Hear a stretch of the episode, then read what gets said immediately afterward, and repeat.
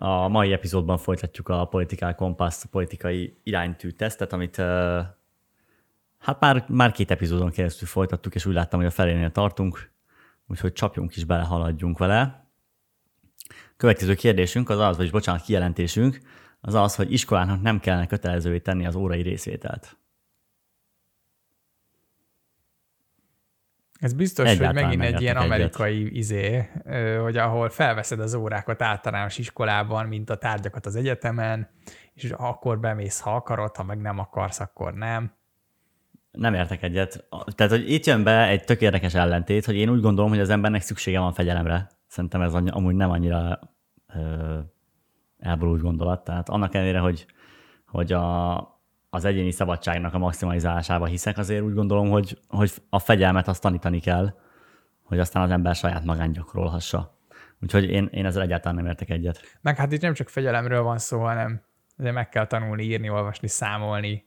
Van egy bizonyos közös kulturális hagyomány, amit persze, nem árt el sajátítani azért. Jó, ez egyértelmű. Azt azért hozzá kell tegyem, hogy ez nem azt jelenti, hogy azt gondolom, hogy az iskolák jelenleg jól működnek, meg hogy megfelelő képzés zajlik ott. Hogyne, tehát az talán egy külön téma is lehetne, de szerintem az, hogy 45 percen keresztül ülnek a gyerekek, persze. És ugye így ülnek a padban, az nem biztos, hogy a legjobb megoldás semmilyen szempontból, mert és akkor csodálkozunk, hogy hát beszélgetnek. De hogy a fenében ne beszélgetnének, ez tök logikus. Képzelik. Igen, meg hogy tehát, hogy már az a testpozíció, hogy ülnek, meg hogy van előttük a könyv, meg a minden. Tehát ez egy abszolút átgondolandó dolog. Igen, de az, hogy óráknak lenniük kéne, és azon kötelezően ott kell lenni, az egyáltalán nem értek vitathatatlan. Azzal, hogy ezeket nem kéne kötelezővé tenni. Következő. Minden embernek azonos jogokkal kell rendelkeznie, de azért mindenkinek jobb, ha a különböző fajta emberek a saját fajtájukkal vannak együtt.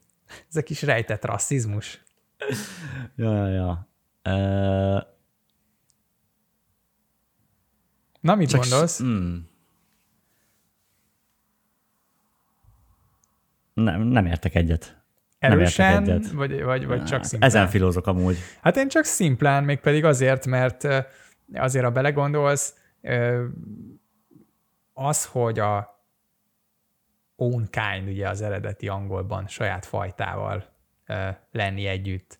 Csomó embernek egész egyszerűen, ha nem beszéled azt a nyelvet, amit ő, akkor nem tud veled kommunikálni, nem tudja, hogy mire számíthat tőled. Ez egy éppen annyira logikus reakció tud lenni adott esetben, mint ugye volt ez a klasszikus sztori, hogy megnézték ilyen kérdőívben, hogy örülne, hogyha pirézek költöznek a szomszédságába, és hát az emberek többsége nem örült neki, és ez egy fiktív nép, tehát ilyen nem létezik, hogy pirézek, de hát milyen rasszisták az emberek, hogy nem akarják, hogy pirézek költözzenek melléjük. Másrészt viszont nem logikus, hogy nem akarom, hogy olyan költözzön mellém, akiről fogalmam sincs, hogy ki a fene. Tehát... És ugye nem is lehet fogalmam, mert nem tudsz vele kommunikálni. Igen. Értem. Ennyiben van benne logika, de másrészt meg... De maga a kijelentés, amire utal, azzal viszont nem értek egyet. Igen, hát a kijelentés itt arra utal, hogy hát ilyen kis rejtett rasszizmus van bennünk. Mindenki maradjon otthon. Igen. Jó, simán nem értek egyet. Szintén. Igazad van. A jó szülőnek néha meg kell ütnie a gyerekét. Az, hogy fordítanád magyarul, hogy spank? Az a megütni, elfenekelni. Nem? Elfenekelni? Az jobb szerintem. Jó, hát mert hogy egyébként a gyerekverése, az szerintem egy borzasztóan ostoba és kontraproduktív dolog, de az ilyen komoly verés. Tehát én emlékszem, hogy annak idején engem járattak karate edzésre, és ott volt ilyen szabad küzdelem néha, és volt egy srác, aki hát ilyen iszonyatosan brutálisan megvert, és hosszú évekkel később azóta teljesen normális ember lett, és egy pszichológushoz járt a feleségével, minden, és kiderült, hogy folyamatosan verte az apja kisgyerekkorában. Tehát azt a brutalitást, amiben neked részed van a szüleid részéről, azt vagy úgy vezeted le, hogy saját magad ellen, és akkor ugye vagdosod magad, vagy úgy vezeted le, hogy más embereken, és az még az szerencsés eset, hogy elküldenek karateedzésre, és akkor így megversz engem, de a bal szerencsés eset meg már az, akinek. Amikor... igen. Hát milyen derékember lettem, hogy elvertek. Igen. A bal szerencsés eset meg az, amikor Adolf Hitler, akit szintén ugye napi rendszerességgel vertek, hát jól visszaverte az emberiségen, nem? Tehát ez abszolút egy kontraproduktív dolog. Pont nemrég volt az interjú a Márki-Zay Péterrel a Partizánban. Az viszont érdekes, tehát ugye azért szerintem érdemes különbséget tenni. Ugye ő azt mondja, hogy dühből, vagy pedig tudatos célból jön az erőszak, és hogy ezt különbözteti meg. Ez az elején nagyon...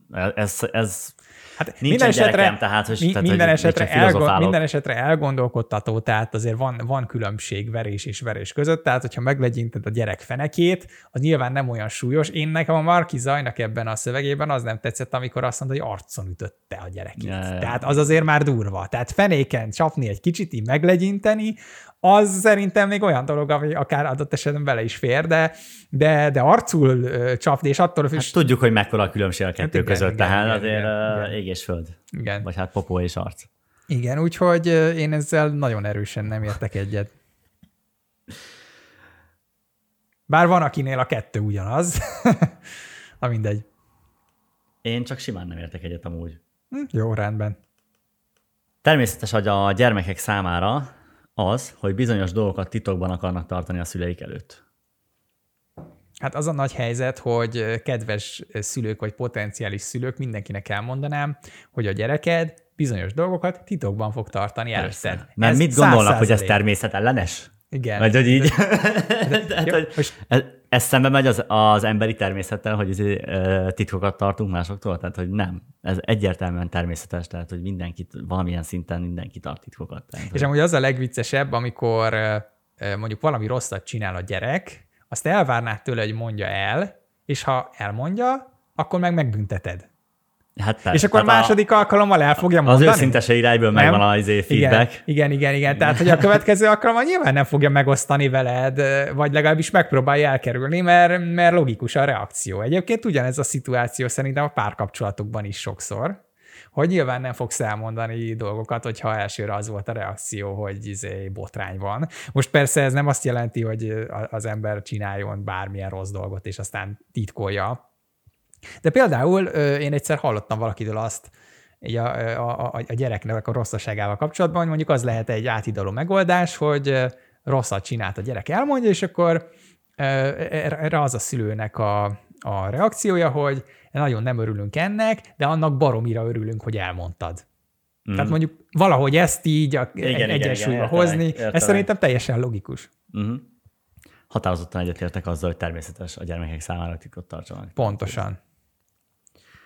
A marihuána birtoklása személyes használatra nem kellene, hogy bűncselekmény legyen. Hát a marihuána használata személyes használatra az 10 év kényszermunka. Börtönben, nehéz súlyokat cipelve. Hol lehet ez? Magyarországon, Recsken. Mi? Nem, hát mindenhol. Jó, csak szivatva. Jó. Szivatlak, egy pillanat, csak ezért mondom, figyelj.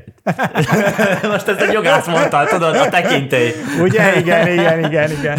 Pedig tudom, hogy nem, csak hogy ki tudja, azért valami. 10 év, nehéz kényszermunka, egyértelmű, nem? Mi más? De akkor ugyanúgy legyen 10 év nehéz kényszermunka a dohányzásra, mert aki láncdohányos, és az alkoholizmusra is. Jó, tehát ez oda megy vissza, hogy tudjuk, hogy nem összemérhető olyan dolgokkal, amik nem bűncselekmények, és tudjuk, hogy egyik károsabb, mint a másik, vagy legalább ugyanolyan káros. Úgyhogy határozottan egyetértek. Most a drog legalizálás kérdéséről majd biztos, hogy fogunk beszélni külön alkalommal, így kifejezetten a marihuánáról, amivel én soha nem élek, mert borzasztóan gyűlölöm a cigiszagot.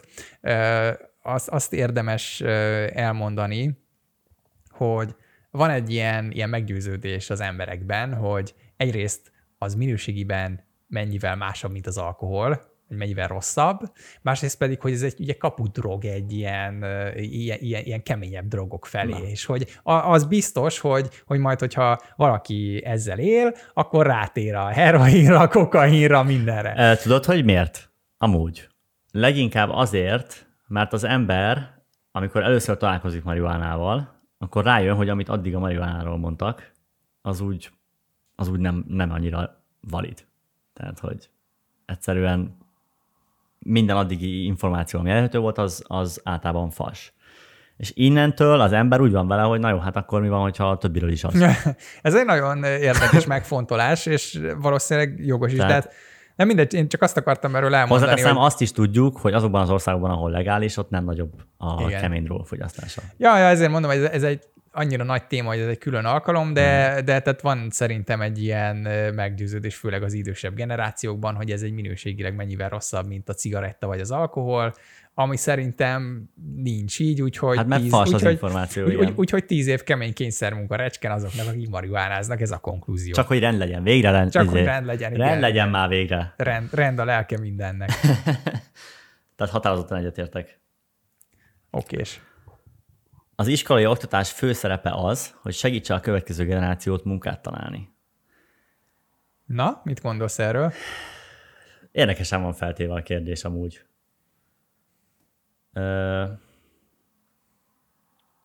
Hát nyilván itt az szerintem a alternatíva, hogy fegyelmet tanítunk nekik, vagy olyan tudást, amikkel ők munkát találnak, nem? Hát igen, vagy hogy azt mondjuk, hogy olyan skilleket tanítunk nekik, olyan képességeket, vagy olyan képzettséget tanítunk nekik, ami a munkára jó, vagy pedig olyanra, ami életre neveli, és abból majd következik az, hogy munkát találnak. Nem, én így erre gondolok, az lenne talán a számomra jobb leírása, amit remélnék az iskolánktól. Még az is egy lehetőség, hogy megtanítunk nekik egy csomó olyan dolgot, ami tényleges hasznossággal nem bír, ez klasszikus kultúra, stb., viszont ilyen erkölcsileg, meg műveltségben így az egy hátteret biztosít az életüknek. Ja, hát igen. De, hát ugye, miért tanítottak itt a latin meg ógörög nyelvet régen? Igen, az a baj, hogy amíg a jelenlegi gazdasági rendszer így működik, tehát tényleg a munka a létfenntartásnak az alapja, addig igenis valamilyen szinten arra azt kell segítse, hogy munkát találjanak. Tehát ilyen tényleg egyetértek. Inkább a módja, hogy hogyan találnak munkát, az már egy érdekesebb kérdés. Összességében ezzel így csak simán egyetértek. Csak hogy haladjunk, mert amúgy el tudnék veszni. De amúgy gondolatébresztőnek jó volt. Meg az, tehát, hogy még emellett, mert ugye ez azt mondja, az elsődleges funkcióját, nyilván akkor legyen az elsődleges funkciója, amellett még van más is. Tehát szerintem például az, hogy az ember hogy használja a testét és az elméjét, ilyeneket nem tanítanak. Tehát olyan, hogy mi az, hogy meditáció. Mi az, hogy tudatállapotok. Alapból testnevelésbe a forma, meg így a testtudatosság. Igen, erre vannak külön ilyen technikák, Alexander technika, Feldenkrais módszer, stb., amikről az ember akkor hall, hogyha utána és saját magad, de olyan, hogy iskolában ilyenről halljál, az szinte soha nincs. Ja. Hát valamelyik videóban hallottam, hogy az iskolákat, azokat még azzal a célral alakították ki annak idején, hogy gyári munkásokat ez tényleg, és ez maradt meg ugye ennek a hagyománya. Igen, nem igazán változik. De ezért mondom, hogy amúgy ez témának nagyon jó, mindenképpen majd beszéljünk akkor szerintem róla. Jó. Na, következő. Az átörökíthető súlyos fogyatékossággal rendelkező embereknek nem kellene engedélyezni a szaporodást. Hát a 20. század elején ültünk volna itt, és művelt emberek lettünk volna, akkor erre azt mondtuk volna, hogy ez még kérdés, mert akkor ugye ez volt a tudományos konszenzus, ez az, amit úgy hívnak, hogy eugenetika vagy eugenika. Tehát ez az ilyen biológiai szempontú, gyakorlatilag a biológia alkalmazása az emberi társadalomra. Fajtisztaság, meg ilyenek, azok ebből jöttek. Hát ezt mondom, ez ilyen fárasztó kérdés. Ez ilyen nagyon rossz ízű dologgá vált azóta, úgyhogy szerintem ne sokat töltsünk vele. Egyáltalán nem értek egyet. Szintén. A gyerekek számára az a legfontosabb, hogy fegyelmet tanuljanak. Na, ugye ez az előző kérdésnek a paralelje. Az a legfontosabb, azt mondja? Igen, a legfontosabb. Szerintem nem értek egyet. Nem. Biztos, ez ilyen nagyon tekintély oldalú gondolat. Tehát, hogy az a lényeg, hogy megtanulják a fegyelmet, hogy engedelmeskedjenek. A fegyelem mellett még nagyon sok fontos dolog van. Együttműködés. Sőt, nem mondanám, messze nem mondanám, hogy az a legfontosabb. Igen. Hát az egyik fontos dolog sok másik mellett. Nincsenek vademberek vagy civilizált emberek, csak különböző kultúrák. Na, ez egy nagyon provokatív és rusnya megfogalmazása szerintem egy olyan kérdésnek, ami nagyon izgalmas, az, hogy az, amire azt mondják, hogy kulturális relativizmus. Tehát, hogy minden kultúra egyenrangú, ezért legyünk toleránsak mindenkivel. És ennek volt régen az ellentét párja, hogy a fehér embernek az a terhe, ugye a white man's burden, hogy civilizálja a vadembereket. És ugye a fényes brit birodalom kiáradt a hajóival, és elment Afrikába, meg elvitte Indiába. Elvitte a civilizációt. Igen, és elvitte a civilizációt, és ilyen csodálatos fényével beragyogta az egész világot, és a világ gyönyörű fiús ura volt, vagy mi, ahogy valaki ezt mondta. Úgyhogy ennek van egy ilyen nagyon rossz íze, hogy civilizálni a vadembereket. Egyébként emellett meg volt egy ilyen hagyomány, hogy van a nemes vadember, tehát aki az európai kultúrán kívül áll, és felsőbbrendű, mert őt nem rontotta meg a civilizáció, benne van egy ilyen ösztönös bölcsesség. Tehát ez már a franciáknál, tehát ilyen francia gondolkodóknál előjött így regényekben, de vannak ilyen késői utódai ennek, tehát például a dél-afrikai film, az istenek is a fejükre estek, vagy valami ilyesmi, nem tudom, hallottál-e róla? Nem most nem vagy volt egy ilyen szintén filmfeldolgozása Robinsonnak, ahol így péntek, ugye ott a benszülött beszélget ott a törzsi társaival, hogy milyen volt ez a Robinson, és kiderül, hogy totál hülye. Tehát ennek vannak ilyen nagyon-nagyon késői utódai, de valóban van egy ilyen gondolat, vagy az is megvolt az európai civilizációban, hogy ezek barbárok meg vademberek, de az is megvolt, hogy erkölcsileg felsőbbrendűek, mint mi. Aztán persze nyilván egyik sem igaz. Tehát van egy nagyon-nagyon kiváló könyv, egy zöldfülű antropológus kalandjai feljegyzések a sárkunyhóból címmel, ahol egy ilyen nagyon kedves, aranyos, szobatudós, aki antropológus volt, elment Nyugat-Afrikába a 80-as években. Ugye már ez így egy ilyen jó kis kiinduló pont, hogy végül terepre menjen, és akkor a nem tudom milyen Doajó nevű törzsel ott megismerkedjen, és akkor kutasson. És előjönnek ilyen dolgok, hogy kérdezték ott a csodálatosan erkölcsileg tiszta benszülöttek, hogy hát miért nem osztál nekünk géppuskákat, ezek a gazellák olyan idegesítőek, itt kurva jó lenne így legéppuskázni őket, meg olyan idegesítőek ezek a halak, így, hogy nem tudunk olyan sok halat fogni, hozhatnál volna mérget, beleszórik a folyóba, megdöglenek a halak, és simán kihalásszuk őket. Ők sokkal közelebb vannak a természethez, mint mi. Igen, pontosan. Tehát ez egy rendkívül izgalmas téma, és tökre hülye így a kérdés feltevése, de nyilván ez van a kérdés mögött, ugye, hogy régen azt gondoltuk, hogy milyen civilizáltak vagyunk. Én szerintem így középre tenném, tehát hogyha lenne egy olyan ötödik válasz így közében, hogy semleges, mert éppen úgy hülyeség ez, hogy vannak a vademberek, és vannak a civilizáltak, mint az is hülyeség, hogy a kultúrák egyenrangúak. Tehát azt meg lehet mondani, hogy ilyen államszervezés, meg egyéb terén, tehát magas kultúrák, azok létrejöttek bizonyos helyeken, és voltak olyan helyek, ahol meg nem.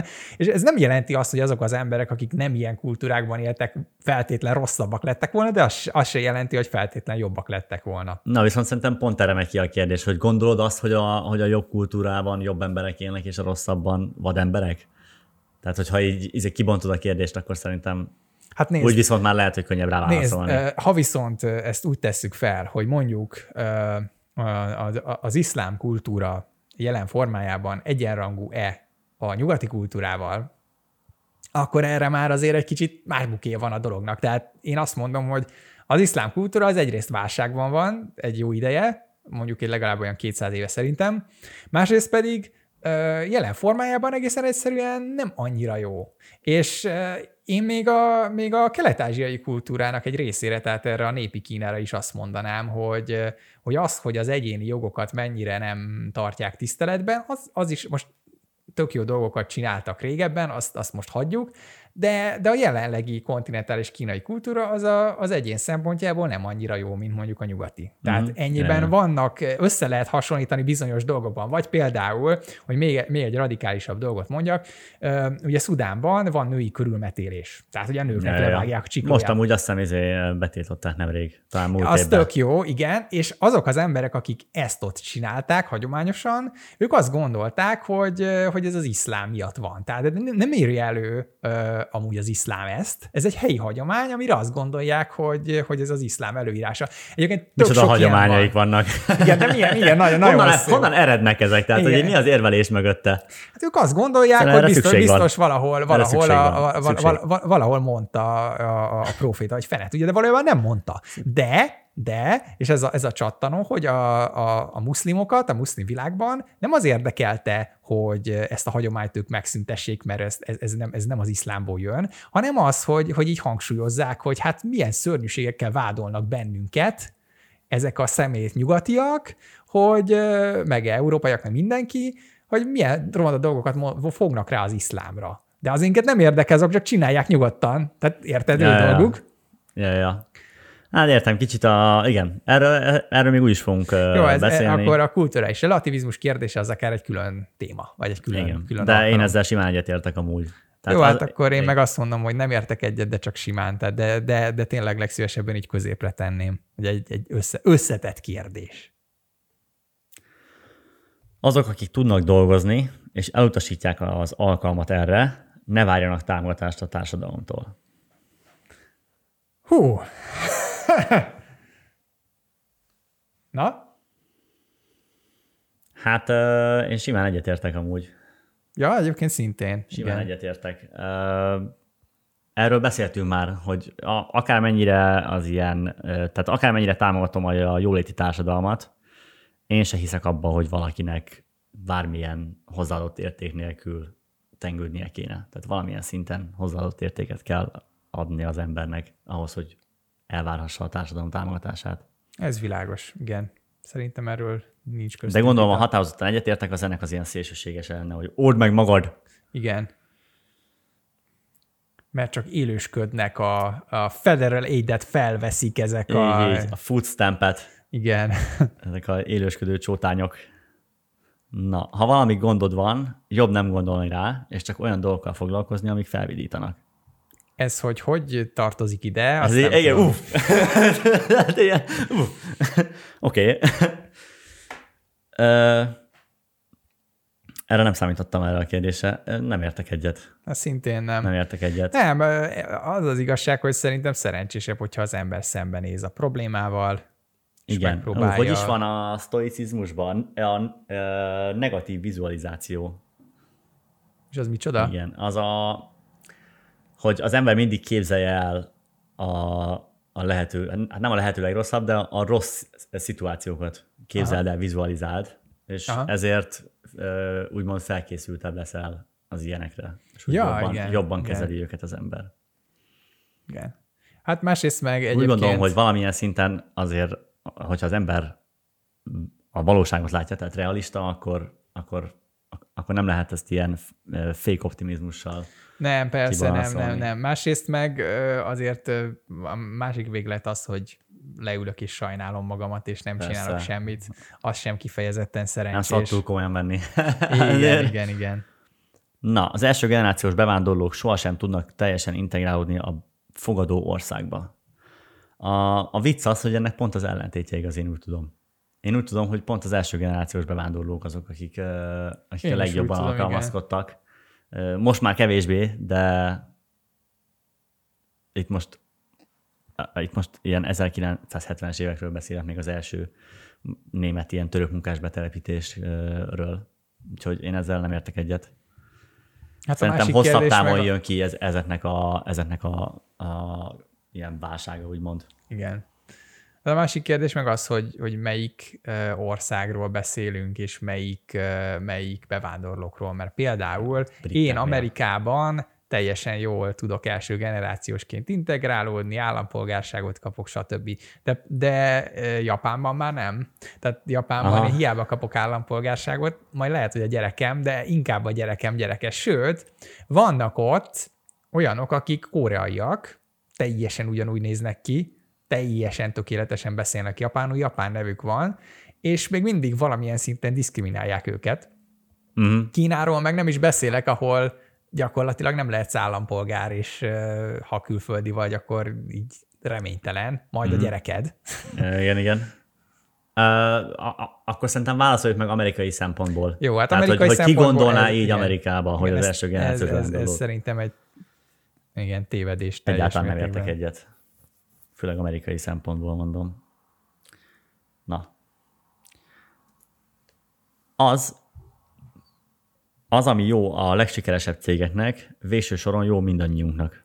Hát ismerünk téged, úgyhogy erre már előre tudjuk a választ, hogy természetesen azt fogod mondani, hogy éljenek a cégek, és a Coca-Colában mindenki szeret fürödni. Így igaz. És én remélem, hogy minden jobb lesz a Coca-Colának, mert akkor mindannyiunknak jó. Igen, és minél több cukros vizet adnak el, annál jobb az emberiségnek. Egyáltalán nem értek egyet, haladjunk. Jó, haladjunk. Ez még úgyis fel fog jönni kategória.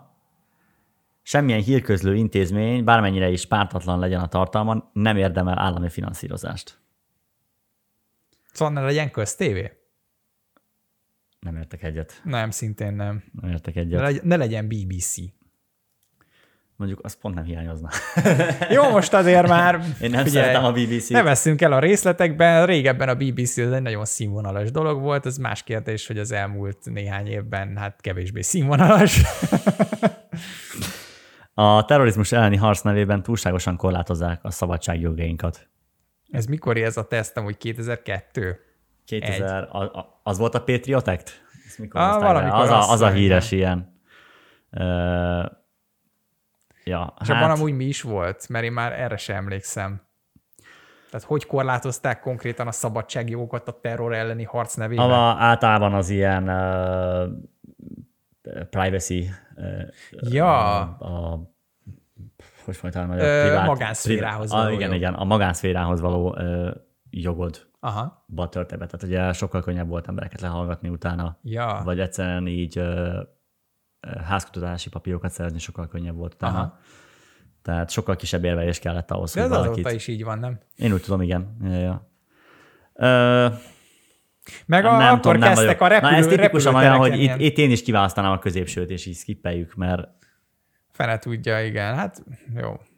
Most simán nem értek egyet, nem tudom, tehát a... Igen, simán nem értek egyet. És haladjunk, mert erre így teljesen hidegen hagy, megmondom őszintén.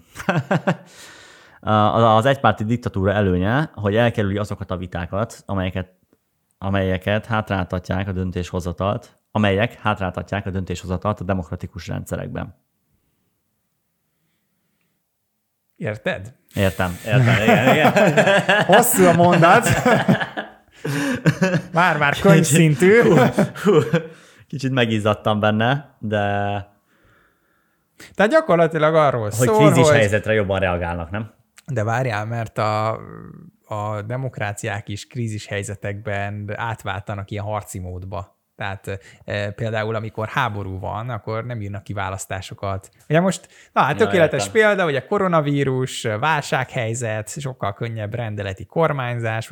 Várjál. Mert itt nem a választásokról beszél, hanem arról, hogy egypárti diktatúra van, vagy többpártos döntéshozatal. Igen. Szerintem ott viszont már könnyebben lehet nézeteltérés krízishelyzetben is. Igen, ez pontosan így van, de mondom, hogy tehát vannak ilyen mechanizmusok, amik arra szolgálnak, hogy demokráciákban se legyen ilyen, hogyha konkrétan egy olyan nagy krízishelyzet van.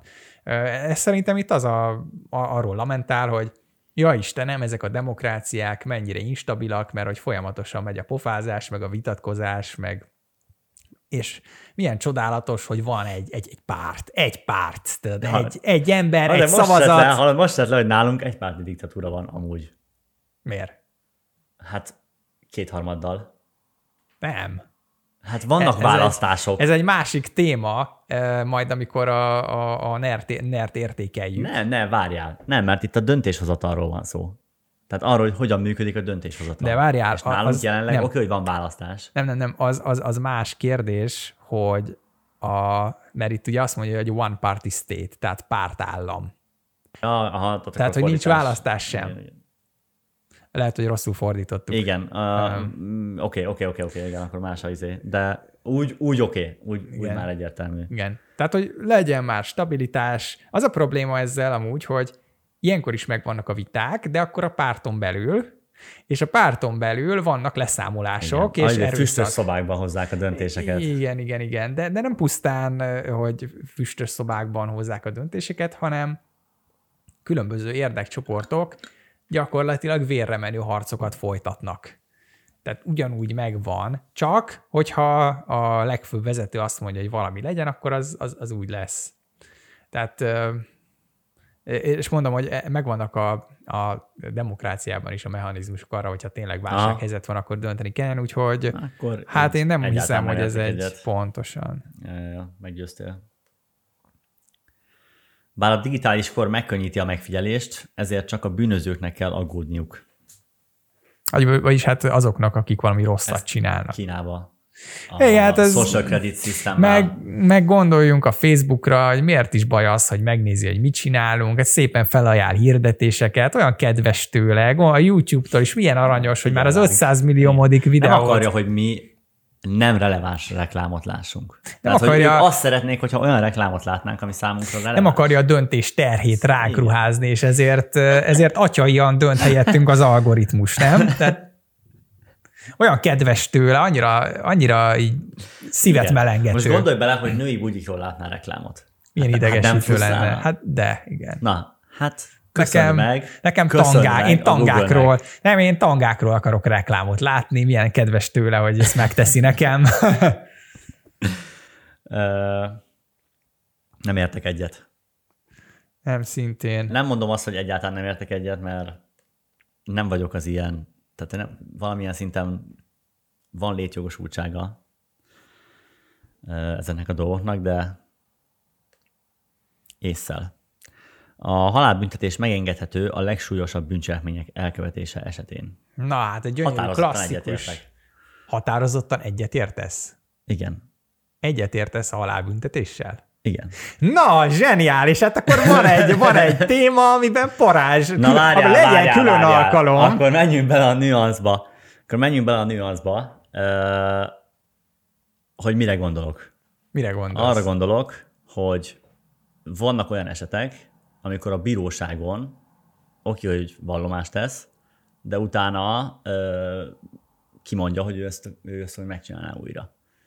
Tehát, hogy erre is van példa. Tehát vannak olyan bírósági esetek, ilyen gyilkos srác volt aztán, aki aztán az anyját gyilkolta le, és utána elmondta a bíróságon, hogy ő ezt újra megtenné. Tehát, hogy köszöni szépen. Na, hát úgy vagyok vele, hogy az ilyeneket ki lehet végezni. Úgy vagyok vele, hogy azt a norvég extrémistát, mi a neve? Nem emlékszem, de lényegtelen. Teljesen mindegy, 50 embert lemészárolt.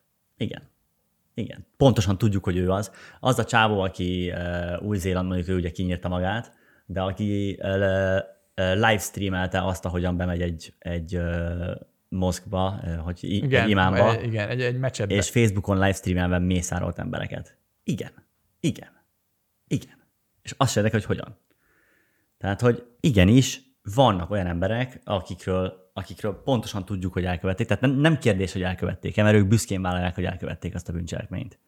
És úgy vagyok vele, hogy igen, nekik jár a halálbüntetés. Azt nagyon fontos megjegyezni, hogy a hagyományos igazságszolgáltatásban, ugye Amerikában van még halálbüntetés, és úgy tudom, van egy statisztika, miszerint az esetek 4%-ában hoznak hibás döntést. És már csak ezért azt mondom, hogy nagyon, nagyon ritkán kéne használni a halálbüntetést, és szinte csak az ilyen egyértelmű esetekben.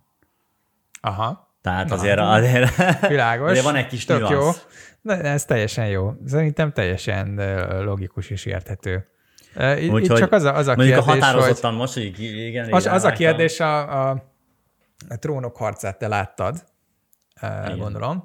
Hát én csak a könyvet olvastam, ugye a legelején van az a jelenet, amikor Eddard Stark egy árulót lefejez, és kérdezi, hogy beszélget a fiával, és előkerül az, hogy hát miért a földesúrnak kell megtenni, mikor a királynak van hóhéra.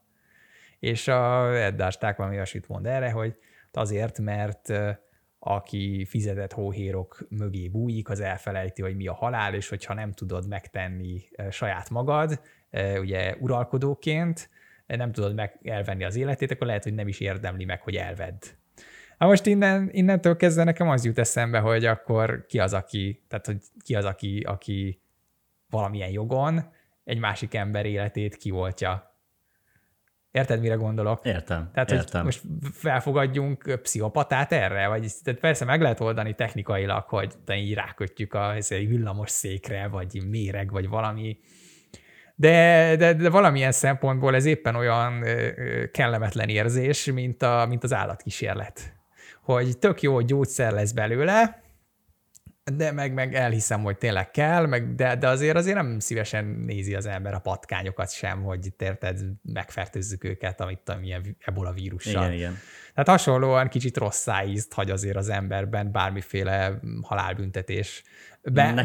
Együtt, hogy azt értem, hogy mit mondasz, és tényleg azzal egyetértek, hogy ahol egyáltalán semmi kérdés nincsen. Persze, és erre mondtam azt, hogy ha már csak 4% hiba esély van benne, igen, mint ami megvan Amerikában, igen, akkor már úgy szabályoznám, hogy tényleg csak a legextrémebb esetekben. Amúgy épp ezért egy kicsit lehet, hogy a határozottan egyetértek, az úgy értelmezhető, mint hogy azt mondanám, hogy osszuk a halálbüntetést, tudod? Igen, pontosan. Nem baj, azért volt benne egy kis sok value. Jó, az úgy jó, az jó volt. Jó. Azt hittem, hogy olyan jó kis vitatéma lesz, de így árnyaltabb azért. Tehát tőled kifejezetten meg is lepő. De jó, rendben, akkor én csak azt mondom, hogy simán nem értek egyet. De ez kicsit azért, mert ugye a másik oldalról, amit te mondasz, tehát, hogy ellensúlyozandó. Meg azt szerintem nagyon nehéz meghatározni, mert tehát, hogy egy egyértelmű szabályt hozni arra, amit te mondtál, ezt úgy megfogalmazni, úgy kitalálni az intézményt. Érted? Tehát, hogy most azt mondom, hogy a legsúlyosabb esetekre definiálnom kell, hogy mi a legsúlyosabb eset, hogy néz ki. Amikor büszkén vállalja a tettét. Tehát hát amikor egyértelműen... érted? Tehát, hogy... Bocs, amúgy persze, tehát ezt mondom, hogy tényleg csak a legextrémebb estekbe. Tehát, amúgy hogy... pedig a másik az, hogy azok, akik életfogytiglant kapnak, vagy tényleges életfogytiglant, ugye van ilyen is. De hogy az rosszabb.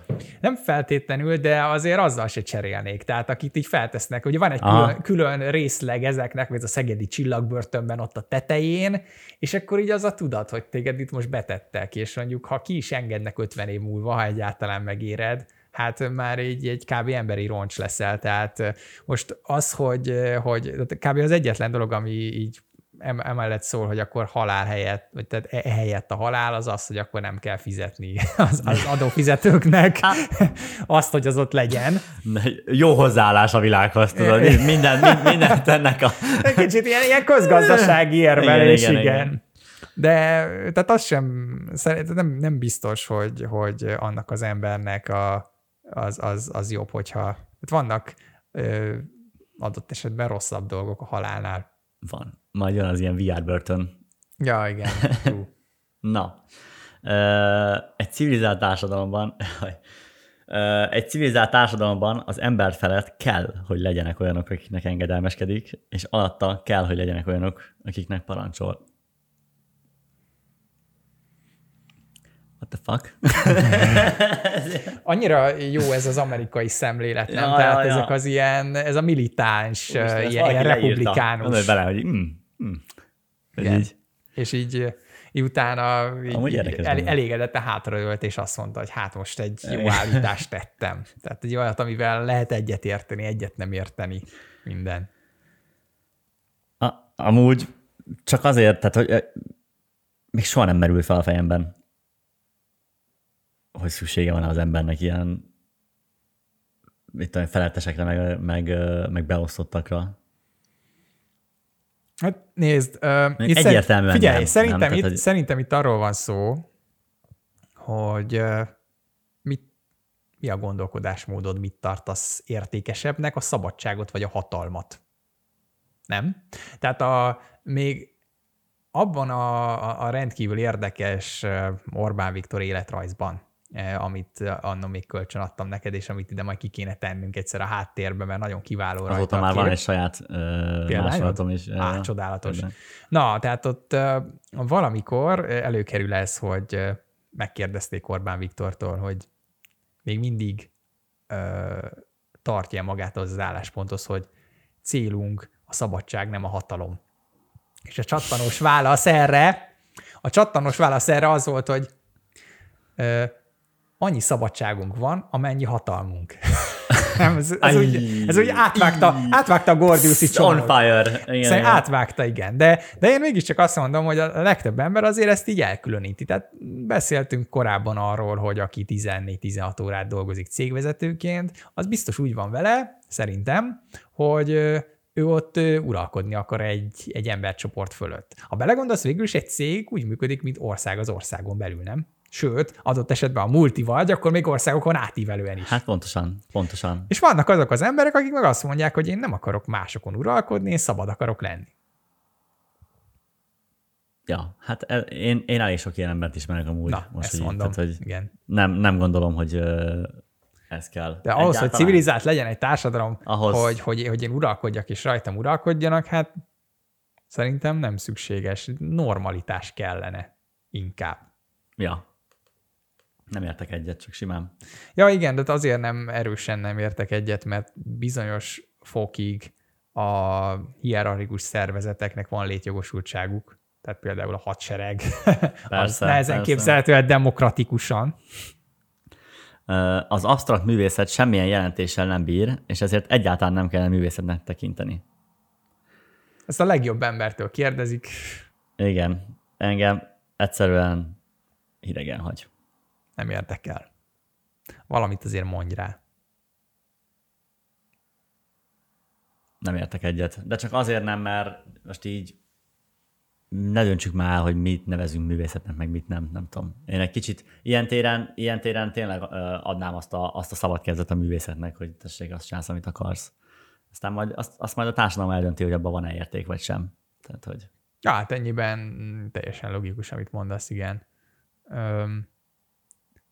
Jó, hát ezzel szerintem ne is töltsünk olyan nagyon sok időt. Akkor nem értek egyet. Csak simán, mert azért az absztrakt művészet az elég szar. Hát, vagy legalábbis mondjuk úgy, hogy... De ez az én személyes éleményem. Mondjuk úgy, hogy te nem kedveled. Még erről ennyit, hogy ez is egy tök érdekes téma, de szerintem téged talán annyira nem érdekel, vagy nem vagyok benne biztos, hogy ugye korábban volt a társadalomban arról is viszonylag egy konszenzus, hogy ahhoz, hogy valami művészet legyen, milyen technikai követelményeknek kell megfelelni, és akkor majd arra építhet individualitást a művész. Most ehhez képest létezik a mai társadalomban olyan, hogy fake art. Erről lehet, hogy beszéltünk már egy kicsit korábban. Tehát, hogy van olyan, hogy hamis művészet. Tehát amikor erre hozza fel, a Roger Scruton, egy neves konzervatív filozófus, készítette egy dokumentumfilmet a BBC-nek, és azt a különbséget hozza fel, hogy Delacroix, 19. századi francia festő készítette egy festményt egy ágyról. Ilyen össze-vissza ágy van a képen.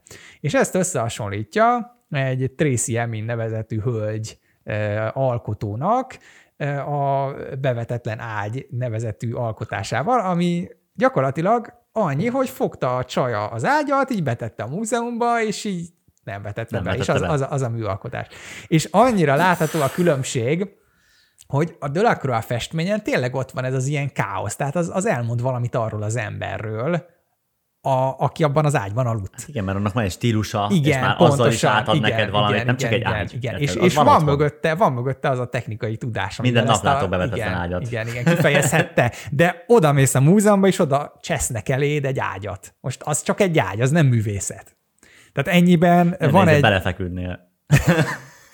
Tudod, ez az, amit még te meséltél annak idején, hogy volt az a sztori a múzeumban, valamilyen cserepeket tettek le, és az a műalkotás, és akkor így este jött a takarító néni, és azt hitte, hogy az a szemét, és elsöpörte. Na körülbelül ez szerintem a kritérium. Hogyha a takarító néni megáll előtte, és azt érzi, hogy ez valami olyasmi, amit nem szabad elsöpörni, mert ez egy műalkotás, akkor valószínűleg az műalkotás. Ha meg úgy érzi, hogy el szabad söpörni, akkor az egy hamis művészet. Döntsenek a takarítók. Pontosan. A büntetés fontosabb célja a büntető igazságszolgáltatásnak, mint a társadalomba való visszavezetés. Vagyis, amit úgy is hívnak, hogy rehabilitáció. Igen, igen.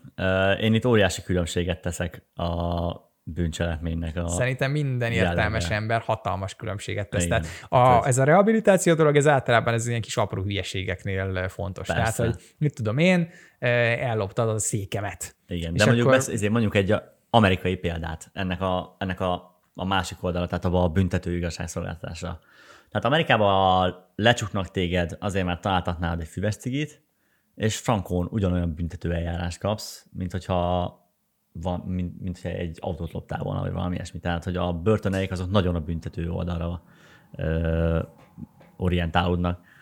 És a másik példa, az megmondom, a skandináv oldal, nem? Tehát, hogy egyértelműen az jut eszünkbe. Megsimogatnak, és hazaküldenek még két füves címben. Igen, igen. Hát nem csak az, hanem hogyha börtönbe kerülsz, ugye, akkor ott gyakorlatilag beperelheted, miután 50 embert megöltél, beperelheted a norvég államot, mert hogy nem tudom milyen hülyeség miatt perelte, de valami nem volt, nem kapott hozzáférés, nem tudom mihez. Tehát. Az internethez.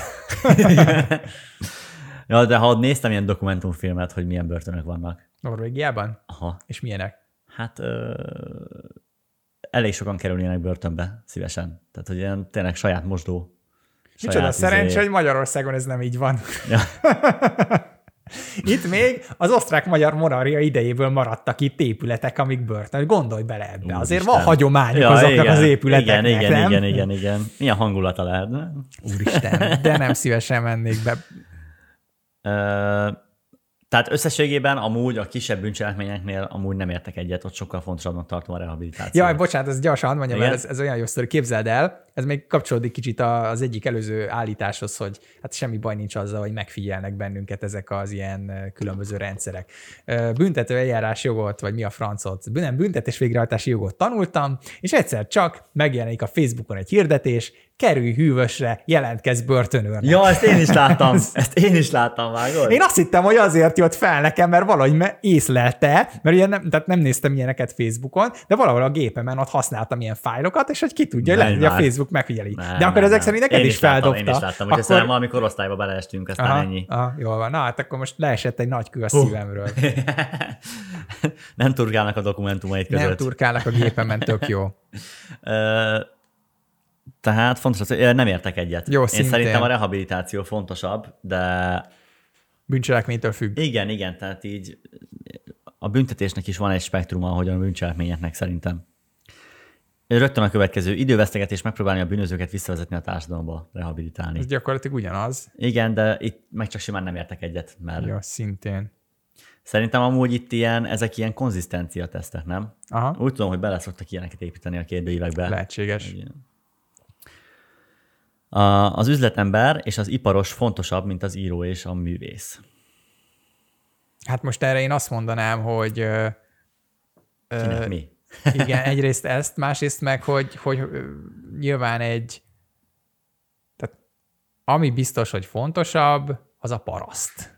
Mert ugye, hogyha nincsen mezőgazdaság, akkor nincsen semmi. Igen, tehát hogy attól függ, hogy hol tart a társadalom, nem? Igen, pontosan ezt akartam mondani. Tehát nem véletlen, hogy ugye a görög filozófia akkor jelent meg, amikor már volt pár ember, akinek volt annyi szabad ideje, hogy gondolkozzon. És az meg utána visszahatott, tehát a tudományra is, és a művészetre is. Ja. Én nem gondolom ezt, és ráadásul azért nem, mert annyi... Mondjuk amúgy, ha megnézed, okosan van feltéve a kérdés, mert üzletembert és iparost mond. Igen. Ami már az ipari társadalom. Igen, hát ez a gyártó, ugye a manufacturer. És ott viszont már egy kicsit érdekesebb a kérdés. Mert az elején egyértelműen fontosabb a paraszt meg a kétkezi munka. Hogy azt nem is mondja. Tehát azt nem is mondja, azt kiszkipeli, és azt mondja, hogy amikor már eléred ezt a ipari kort, akkor az üzletember a fontosabb, vagy az író és a művész. Fú, hát ez viszont így sokkal izgalmasabb szerintem. Igen, ezzel lehet vitatkozni, de én szerintem nagyon szerencsés dolog, hogy ez nem egy alternatíva. Tehát egy ipari társadalomban már van író is, művész is, és képzeld el, nekem, most ugye szokták mondani, hogy van ilyen, hogy reneszánsz ember, tudod, ez az ilyen, amikor még nem különültek el a tudományok, és Leonardo da Vinci, az fizikus volt, meg festő volt, meg fene tudja még mi volt. És ilyen már nincsen, mert hogy olyan specializált lett minden, hogy egész egyszerűen nincs annyi ideje az ember életének, persze, hogy akár még csinálja. egy tudományágról is nehéz megtanulni mindent, nem, hogy igen, az összesről. Tehát, hogy... De azért a 19. században volt ilyen, hogy mit tudom én, Sir Edward Bulwer Lytton, aki egy neves brit politikus volt, és egyébként az akkori miniszterelnöknek, Benjamin Disraelinek is, ha jól tudom, valamilyen barátja is, emellett kísértett történeteket írt meg.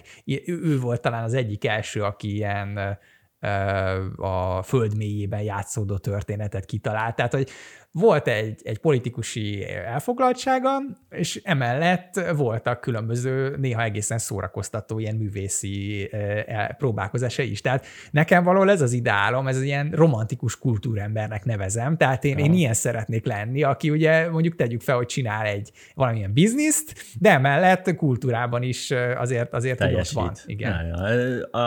Az ilyen tipikus, ilyen gazdag amerikai sebészorvos van a fejemben, aki igen. Tudod, elvégzi a munkáját, aztán utána elmegy a bálokra. Pont tegnap néztem meg a Fugitive-et, és amiatt van a fejemben. Aha.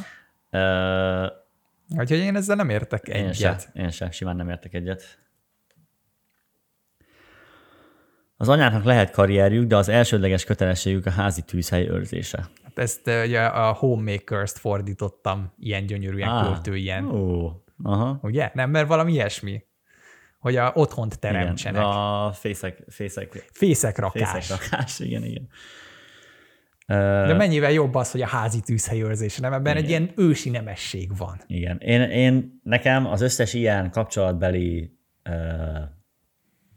vita az olyan, hogy döntsék el egymás között. Ez világos, igen. Tehát, hogy én nem gondolom azt, hogy van ilyen univerzálisan jól működő másrészt... Persze a biológiából gondolom adódik valami, igen, de semmit nem értek hozzá. Úgyhogy... Hát én azt gondolom, hogy ameddig nagyon kicsi egy gyerek, addig nem tudja nélkülözni az anyát, fizikailag sem, mert ugye szoptatás, vagy minden ilyesmi, meg egyébként is tehát van egy ilyen érzelmi kötelék, stb. Tehát az ember anyja az első másik személy, akit ismer. Tehát ugye a the first other.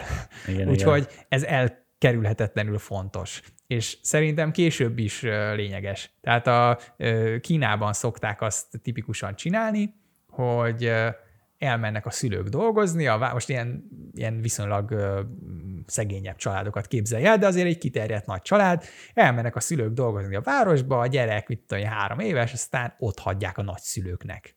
Na most ez így, azt gondolná az ember, hogy nincsen ezzel gond, mert ugye anyagiak, stb., de ahhoz, hogy egy szellemileg egészséges ember legyél, egész egyszerűen elkerülhetetlen az, hogy te időt tölts kisgyerekként a szüleiddel, és nem bármennyire jók a nagyszülők, ezt nagyon nehezen tudják pótolni, ha egyáltalán. Tehát ilyen példát is ismertem szintén Kínából, aki véleménye egy lány, és szerintem azért volt a mai napig képtelen párkapcsolatot kialakítani, mert ezt csinálták, hogy a szülei ott hagyták a nagyszülők le, aztán megjelentek 10 év múlva. Tehát ez nyilván ugye a másik végület, igen. Jó, én mondjuk nem vettem bele a gyereknevelés részét, mert mit mondtál, a homemaker? Hát a homemaker. Tehát azt szerintem az ilyen háziasszony. Tényleg? Ja, akkor viszont kicsit másra gondoltunk. Én a gyereknevelésnél már árnyaltabb. Ja, a gyereknevelés az biztos, hogy hozzátartozik. Most, hogyha itt az a kérdés, hogy, a házi felelősségeket hogy maradjon otthon és csinálja a házi munkát, egyébként a házi munka az egy baromira megterhelő, nehéz dolog. Tehát ez egy... Nem tudom, hogy az emberek miért gondolják azt, vagy tehát, tudod, vannak ilyen izék, hogy hát ez biztos milyen könnyű, még a nők is meg tudják csinálni. Szerintem a nők azok nagyon sokszor jóval nagyobb erőről és kapacitásról tesznek tanúbizonyságot, mint a férfiak. Tehát a fizikai fájdalmat is sokszor sokkal jobban tűrik. Hát érted, megszülni egy gyereket, az milyen már? Tehát abban lehet, hogy te megérnél, még a vesekőbe is így behaldoklasz, hát még egy gyerekszülésben, nem?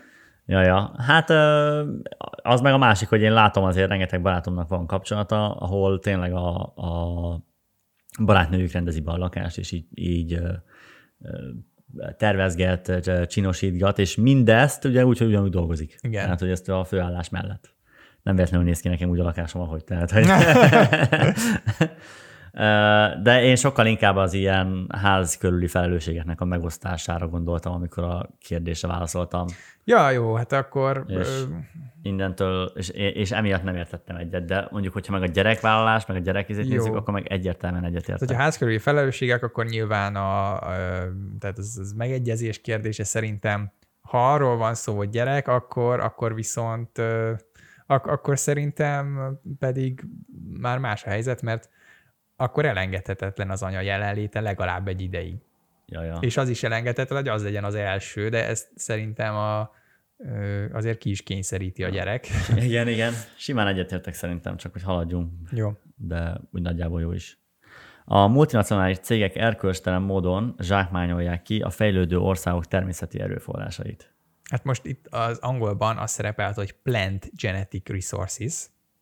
Ez nem a természeti erőforrások teljes mértékben, hanem, de azt nem tudom, hogy lehetne fordítani. Még egyszer mi volt? A genetikai erőforrásokat mond, és a növényeket, tehát plant genetic resources.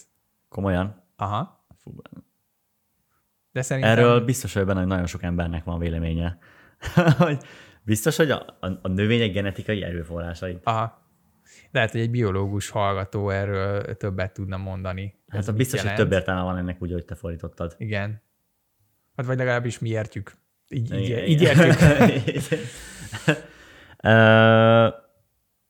Hát ez nagyban tudjuk, hogy erkölcstelen, szerintem. Jó, szerintem ezzel ne is töltsünk olyan nagyon sok időt, már csak azért sem, mert a következő kérdés az sokkal izgalmasabb. Oké. Na mondjad. Hát ezzel simán egyetértek amúgy, hogy erkölcstelen módon zsákmányolni, hogy kiszhagyjunk.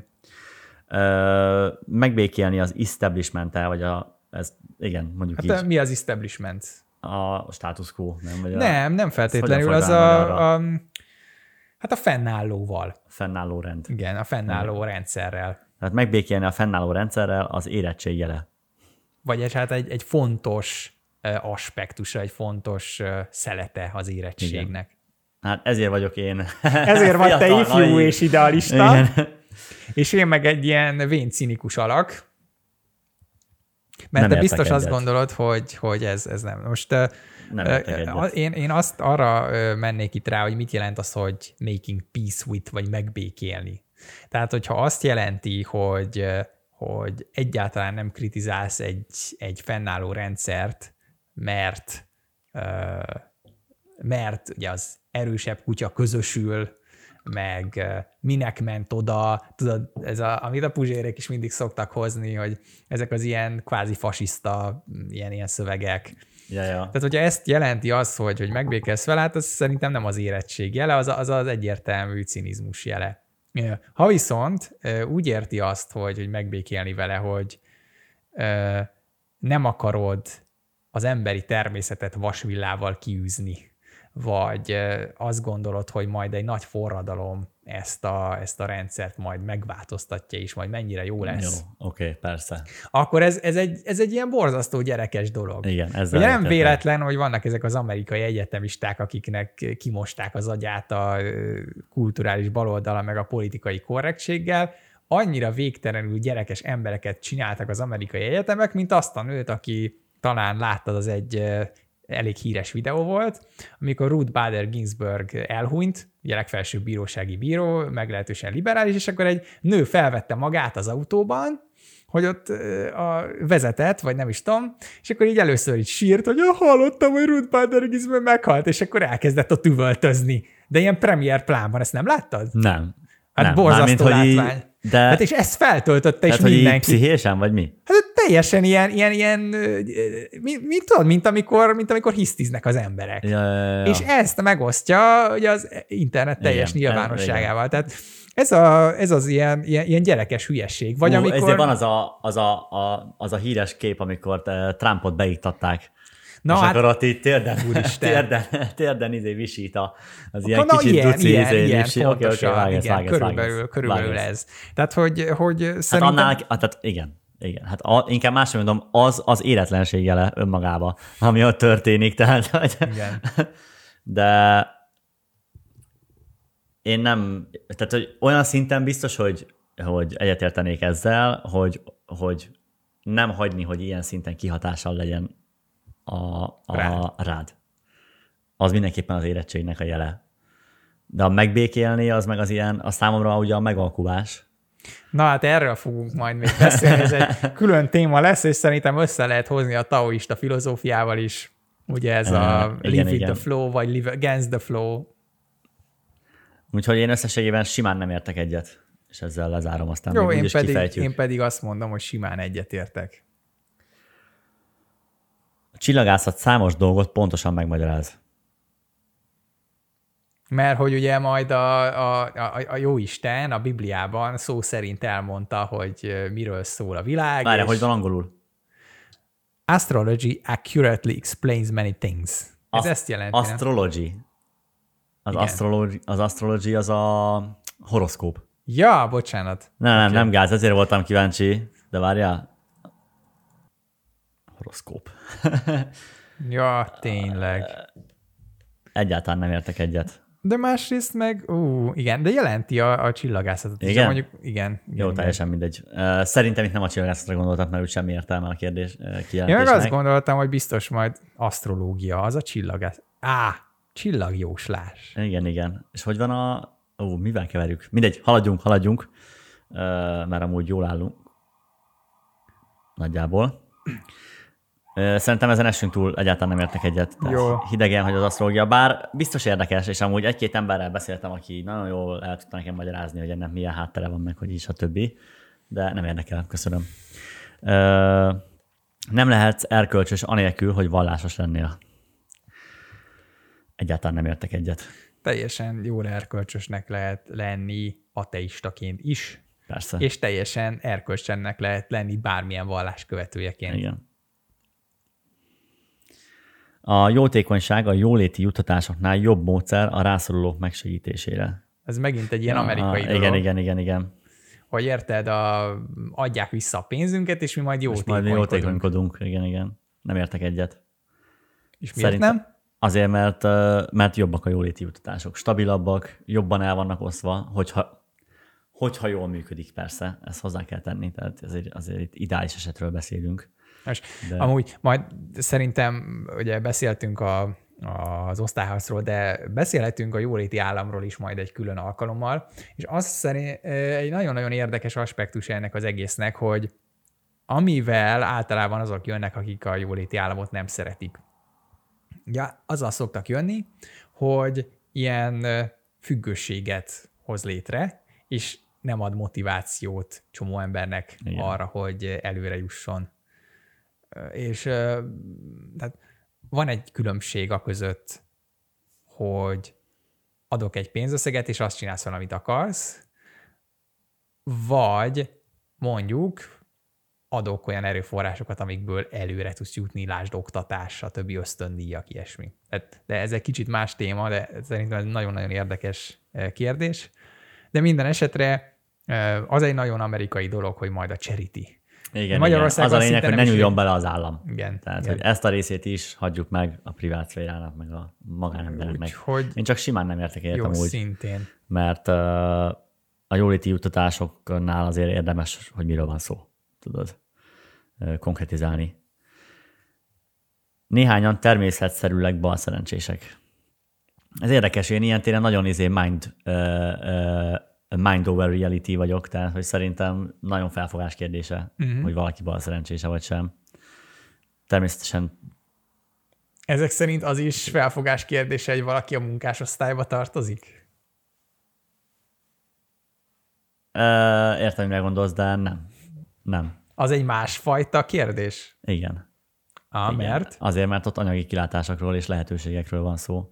És itt? Még mondjuk bal szerencse, meg jó szerencse, azt szerintem nagyon... Egyáltalán ki az, aki észreveszi, hogy attól függ, hogy mire figyelsz, kicsit így vagyok vele. Ez is egy olyan szituáció, ahol szerintem az, hogy milyen kulturális szinten állsz emberileg, az nagyon sokat eldönt. Tehát van olyan nagyon ritka dolog, hogy egy ember kap valamilyen ajándékot az élettől, de az nem sokszor fordul elő. És az, hogy ezzel te tudsz élni vagy sem, az a te szinted függvénye. Tehát egy tökéletes példa erre, hogyha ilyen gyakorlatilag semmihez sem értő link srácként összejössz egy csajjal, aki anyagilag és kulturálisan és minden szempontból sokkal magasabb szinten áll, mint te, és hogyha te akarnál valamit, kapnál tőle pénzt, paripát, fegyvert, ehelyett még arra se vagy képes, hogy megbecsüld ezt a kapcsolatot, és a végén eltűnsz a francba. Ugye ez egy ismert sztori szerintem. Yeah.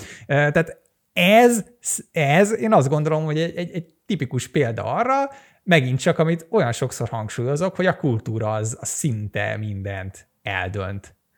És ezt is eldönti, hogy a jó szerencséddel tudtál élni, vagy sem. Uh-huh. De szerintem magában a kijelentésben ebben a természetszerűleg bal szerencsések van egy ilyen, tudod, ilyen determinisztikusság. Hogy igen. De egyébként hát, épp úgy, mint a munkásosztályban. Ezt nem látom ezt a kapcsolatot. Hát a munkásosztályban az a determinisztikusság, hogy te munkás vagy, így nem tudsz osztályt váltani. Igen, értem, hogy mire. Ja, oké, értem. És ez az embereknek a 99,99%-ára igaz. És ebben te tényleg biztos vagy? Igen. Az, hogy az emberek többsége nem tud osztályt váltani, abban igen. És hogy tehát, mondjuk hogy... azt sem tudja megcsinálni, hogy olyan értelemben vált osztályt, hogy mondjuk képzi magát, és feljebb jut egy másik pozícióba, egy másik cégnél. Tehát vagy csinál egy saját vállalkozást. Na várjál, mert ott még továbbra is a munkáson belül vagyunk. Tehát a saját pozícióját tudja javítani, de akkor is a munkásosztályba lesz. És ha egy saját vállalkozásod van, akkor te munkásosztályhoz tartozol? Nem. Hát akkor akkor osztályt váltottam. Mármint még... Ezért mondom, hogy most provokálnak. Ezekkel amúgy, hogy szeretném, hogy egy kicsit... Ugye a kisvállalkozó az, igen. De igen, ezt beszéltük, tehát hogy azért már alapból mondtam, hogy nem magával a tőke munka problémával igen. Van probléma, hanem ennek a... Nekem meg a fogalmaknak a használatával van ja. problémám. Hát, tehát... ha azokat szigorúan akarod értelmezni, akkor velem problémában leszel. De én ezt mindig zavarni foglak ezzel kapcsolatban. Nem baj. Majd egy kicsit kelmetlenül érzem magam. Jó, de egy nap úgy is eljutsz oda, hogy megértsd, hogy ez tényleg egy nagyon-nagyon releváns különbség, és a szóhasználat befolyásolja a gondolkodást. Ezzel így önmagában egyetértek, de mindegy, belemegyünk majd. Jó. Fontos, hogy a gyermekem iskolája átadja neki a vallásos értékeket. Szimplán egyáltalán nem értek egyet. Szerintem meg fontos. Mégpedig azért, mert bizonyos vallásos értékek azok a civilizációnk alapja. És ha majd a gyereked kamasz lesz, meg felnőtt, jó, akkor úgy is kidobja a francba az egészet, de... legalább lesz valamiféle igen, alap, amit újra gondolhat. Van. Teljesen igazad van amúgy így harmadik átgondolásra, ha más nem tanítaniuk kell. De attól én nem értek egyet, mert szerintem a kérdés arra vonatkozik, hogy nagyon fontos.